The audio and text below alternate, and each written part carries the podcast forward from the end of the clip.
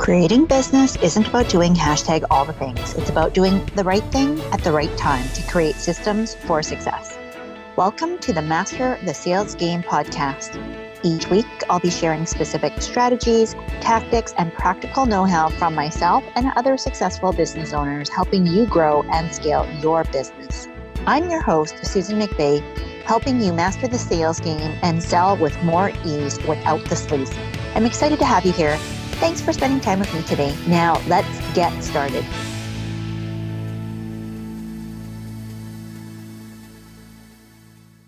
Okay, so I wanted to address the craziness of the market and what is going on right here, right now, because I think if you're anything like me, my clients, there's been a lot of questions, especially with the turbulence of what is going on in the macro environment and potentially in the micro environment.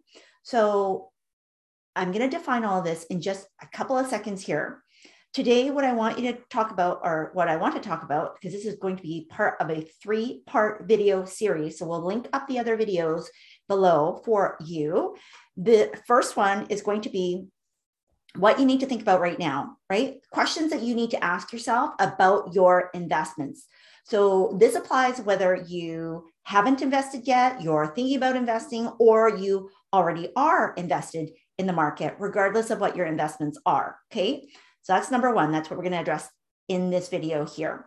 Number two is what the heck is going on in the markets? What is going through your mind, my mind, and the general market sentiment as a whole? What is causing all of this volatility, the fluctuations, not just today, but I'm going to peel it back and take you through time and give you a little bit of a brief history. That's number two. Okay, video number two.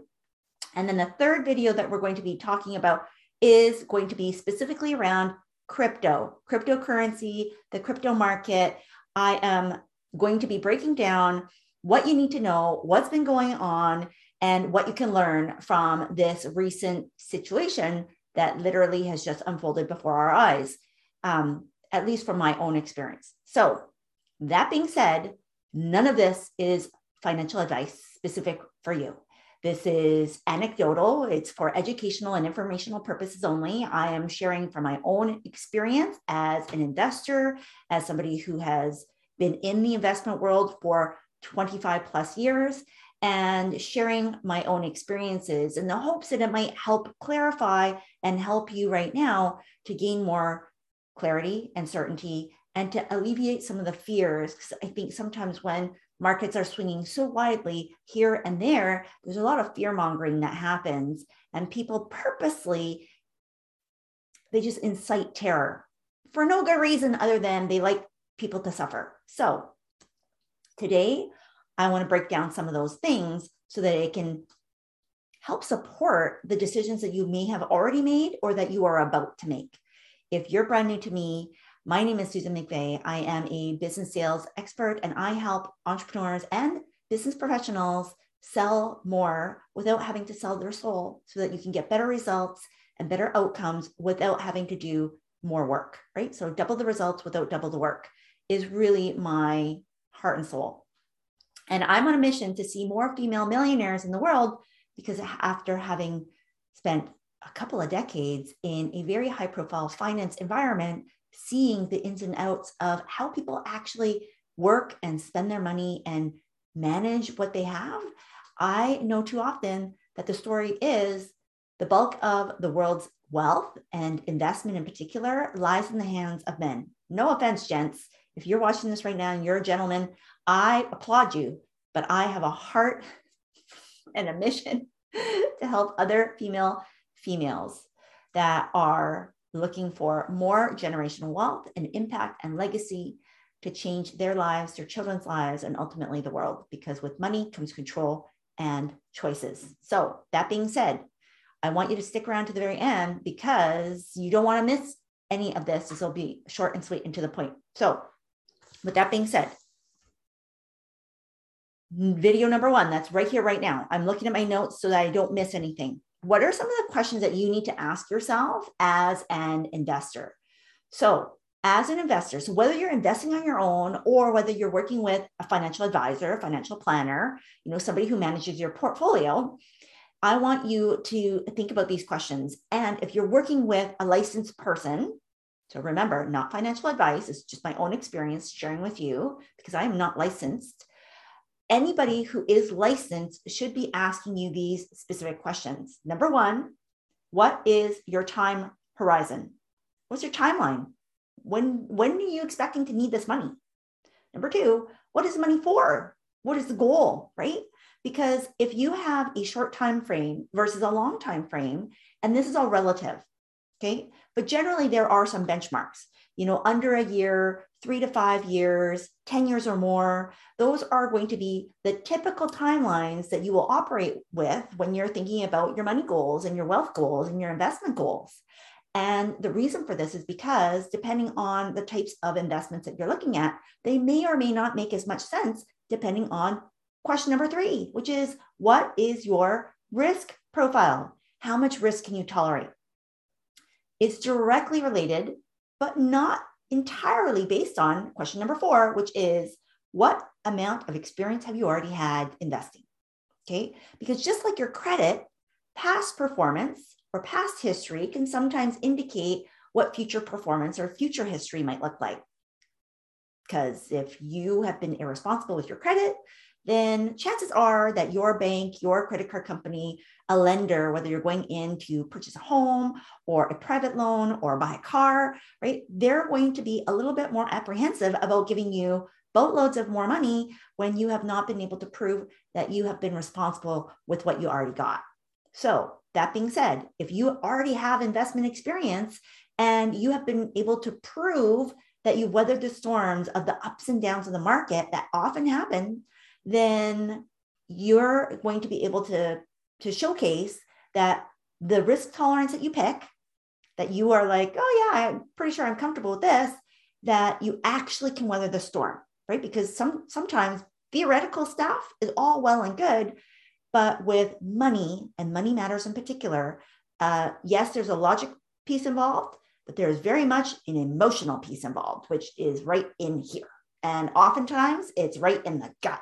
so you may, right now, depending on how well you have assessed these four different pieces, you may be having like, ah, yes, I knew it. And I'm celebrating because I'm doing exactly what my risk tolerance, my risk profile, my time horizon, like all these four criteria and the, the truthful answers to this, not what you think that you need to do in order to, to get to where you want to go, right? There definitely are trade offs. But that being said, if you don't answer those questions for you, truthfully, then you're going to get different outcomes and different recommendations than what you actually need. Okay. That being said, remember those four questions. I'm going to go through them again. What is your time horizon? How much time do you need before you're going to need the money? Number two, what is the goal for the money? Because depending on what the goal is, your risk tolerance and your time horizon may be very different, right? So, trying to buy a car within the next year is going to potentially look very different than your retirement plan or even saving for your kids' education if you're, you know, you, your kids are really little. The investment options kind of should match, as I'll tell you in video number two and video number three, which we'll link up below, that doesn't often always happen, especially when you are the one investing on your own behalf. Because unless this is your full time job, which I'm going to guess if you're here right now, it's not because it's no longer my full time job either, then you're probably not as good at it as the ones that do it full time. Okay. Number three is your risk profile. How much risk are you willing to take? And number four is your um, investment experience. What have you already invested in? What is your experience with different types of investment? Okay, not just knowledge. What have you personally put money into? Because just like I teach on the sales side, until you have some skin in the game, you actually won't know and make the commitment to what it is that you actually desire. So I'm going to spend a little bit of time unpacking this risk piece today And then in the next video, we're going to talk a little bit more about the volatility of the volatility of the market and how that relates to the answers that you had about these four questions. So the third piece here around risk profile. Your risk tolerance is about how much you can withstand pendulum swings, right? Back and forth. Now, at the time of this recording, we have experienced a bull market. And so if you're not sure what that term is, a bull market just means like the, the horns of the bull go up, the market has been going up. A bear market means the market is bearing down. Okay, it's going down. So there are rumors that we have now shifted potentially into a bear market run with some of the other causes that are happening. I will talk about that in video number two. So you're going to want to look for that what's going on in the market, what's causing this volatility, and um, how to explain this a little bit for the context of what you're looking at. For today, this risk tolerance is really about how much risk are you willing to take. Now, risk and volatility are usually used in an interchangeable fashion, but they're not exactly the same. Okay. For today's purpose, I'm not going to break that down. If you want more detail on risk versus volatility, um, comment below and I will come back and do another video if it's helpful. So for today, volatility, what I want to explain in the simplest terms possible is that volatility is really about the plus and minus, plus and minus. So plus and minus, how much can you withstand? If you can withstand zero plus and minus. Usually it's on the minus side because everybody wants to make lots of money, meaning you want the market to swing in your favor. You want to see 30% returns. You want to see 8% returns. You want, you want to see maybe 3,000% or 30,000% returns. And that has been the experience of the market in the last couple of years. That being said, what comes up almost always comes down. It's just a matter of when and how hard. And that's why volatility is so important as a measurement of what you are willing to accept before you start investing. And additionally, as you continue to invest, because if things happen in your life, as you just go about your day, natural day to day, your risk tolerance may shift. Okay, that's probably the thing that's going to um, change the most. Your time horizon, your goal is pretty much set, right? Like those are things that you're going to discuss with your advisor, with yourself to say, what do I need this money for? What's the timeline? And and then it's set. Your experience is also set because based off of what you've already done, I mean, you're going to change it now, but you can't change what's been done in the past. So, the thing that's going to change or have the opportunity to change the most that then will dictate what types of investment opportunities that are reasonable for you and I use reasonable as like a relative term, will depend on how much risk you're willing to take, how much volatility you're willing to accept. So again, everybody always is okay with the plus. What I want you to think about is what does it mean to see my portfolio go negative? Possibly lose it all. And I know that oftentimes we think of cash or CODs or GICs or investment deposits, depending on where in the world that you're from watching this right now, the thing where typically you're investing through a bank or financial institution and they pay you pennies on the dollar, right? It's basically to keep your money safe. Safe. Now, with rising inflation, sometimes the rates that you're being paid on those investments is not enough to account for inflation. So essentially, you are losing money, but it's just a matter of how much less money you're losing. Does this make sense?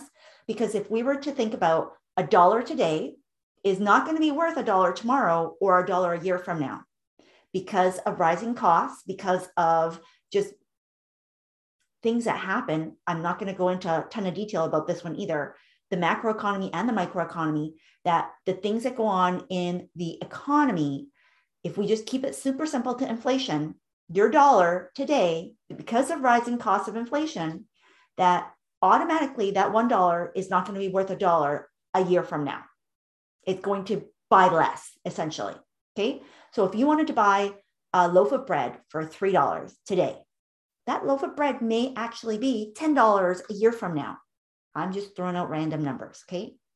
So that's what I'm talking about. If you put your money in right now into the bank and they're going to pay you 1%, it's probably mm, way less than that. Again, just making up some numbers for the example. Don't get hung up on the numbers here. If you are looking at, oh my gosh, inflation is at 5%, right? Then making 1% is still pretty good because you have just removed the risk of losing 5%. Now you're going to only lose 4%. Okay.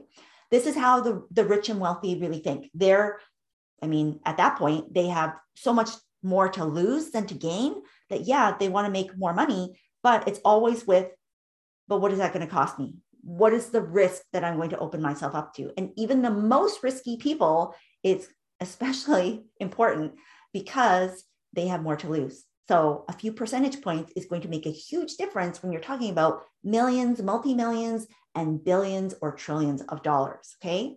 So for us, when we're looking at smaller dollar figures, it's still important because you're trying not to lose what you already have. You're trying to make sure that that dollar that you have today is going to be able to buy the same dollar's worth of stuff tomorrow, a month from now, and a year from now. The amount of risk that you can take in order to make that happen is your risk profile.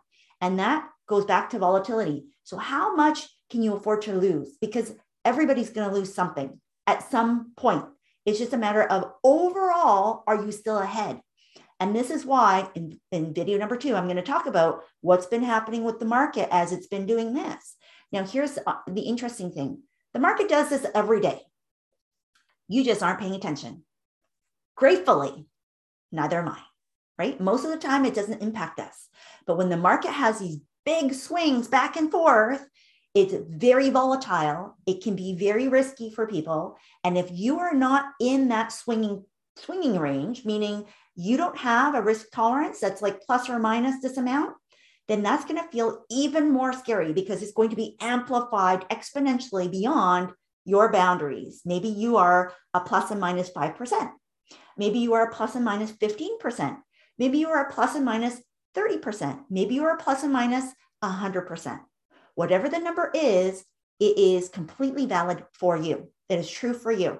And that's why not every portfolio should be created equally. It should be created according to you. Now, again, any advisor worth their salt is going to ask you at very bare minimum those four questions that I just gave you. Okay. And if you're doing this for yourself, you should be asking yourself these four questions because then it will dictate what types of investments are the most appropriate based off of how wide those swings get. If you are a five percenter, which is totally fine, looking at very volatile investment options that are way out here, you will not be able to sleep at night. And equally, if you are willing to take more risk, but you're invested in very, very conservative investments, and chances are well, let me put a caveat. If you're taking more risk than you need to in order to achieve your goal in the time horizon, then that is just opening up yourself to a whole ball of wax that you don't need to. Okay. So you can limit the parameters and make it so that there's more certainty, more, um, more likelihood that you will actually get what you want. Okay. Which isn't that the name of the game? So at the same time, if your risk profile is like this, you are potentially going to have more options, way more options, because you're going to be able to look at things that are really, really conservative or really safe, certain, less complicated sometimes, to things that are much, much more complex. The whole gamut starts to open up the bigger your risk profile. Again, don't think that more options equals more success. It does not. This goes back to what is your goal? What are you trying to achieve? And what is the most important for you so that you can go to sleep at night? And although we're talking about investments in particular, I would be remiss if I didn't also mention that your credit and your debt profile falls into this as well. If you are risk averse, chances are you don't like to have debt. How do I know? Because this is what I I worked with clients for almost 20 years on their personal financial pictures, helping them to do exactly what I'm explaining to you. hands in, like not just theory, but actually watching people as they make these choices, as they live with them, and as they have to rebalance as things shift. Now, if things change in your life, if you get married, have children, get divorced, go to school, um, have an injury, lose your job, start a new business, like anything that is a major life event. And it doesn't even have to be major by definition, it just means a change in your circumstances. This is what I call a trigger event. And it very much could trigger a change in your risk. It is time to revisit. Maybe that's why you stumbled upon me today. If so, congratulations. I'm glad to have you, friend. By the way, if this is helpful for you, can you hit the like button and subscribe and follow or share? Because I want to make sure that, that people get this information, people like you and me, because I want to make sure that people are not suffering and making poor decisions by emotion, by gut, because they're reacting as opposed to being proactive and really just taking a step back and assessing have I figured out what I need to figure out before I jump into another situation that may or may not be appropriate for me? Okay. So, because remember, when the market is up, bulls up, right? Then everything is up. Chances are you may or may not have needed to look at these four criteria very closely because most of the choices that you're making should be a home run at varying degrees. Okay. Again, not investment advice, not financial advice. I want to educate and inform so that you can make appropriate choices and decisions that are right for you. So, the point of this video is not for you to start asking me, okay, Susan, so then what should I invest in? No, friend. I'm not going to ever tell you what to invest in because that is not my role for you. I believe that I want to empower you with educational tools. And today we're doing that through this three part video series in order to help you to feel confident about the choices that you have already made. Let go of judgment, let go of shame, let go of guilt, and to make sure that you are armed with appropriate resources, high quality education, and information that's going to help you unpack some of these things that you may not fully understand so that you can move forward. Okay. So come and join me in video number two, because I'm going to be talking about what's been going on in the market, in the regular market. Okay. Um, the volatility in general, my observations, my experience, and I'm going to take you in a very, very short, like, how does this relate to other things that have happened in the past? What have we seen and noticed and learned from those experiences? And how can we carry those forward now, today? How does this impact you and me for some of the choices that you might be making? And the short answer may surprise you. I want to see you over in video number two. I'll see you over there. And if I can help you in any way, make sure you add comments below, add your questions.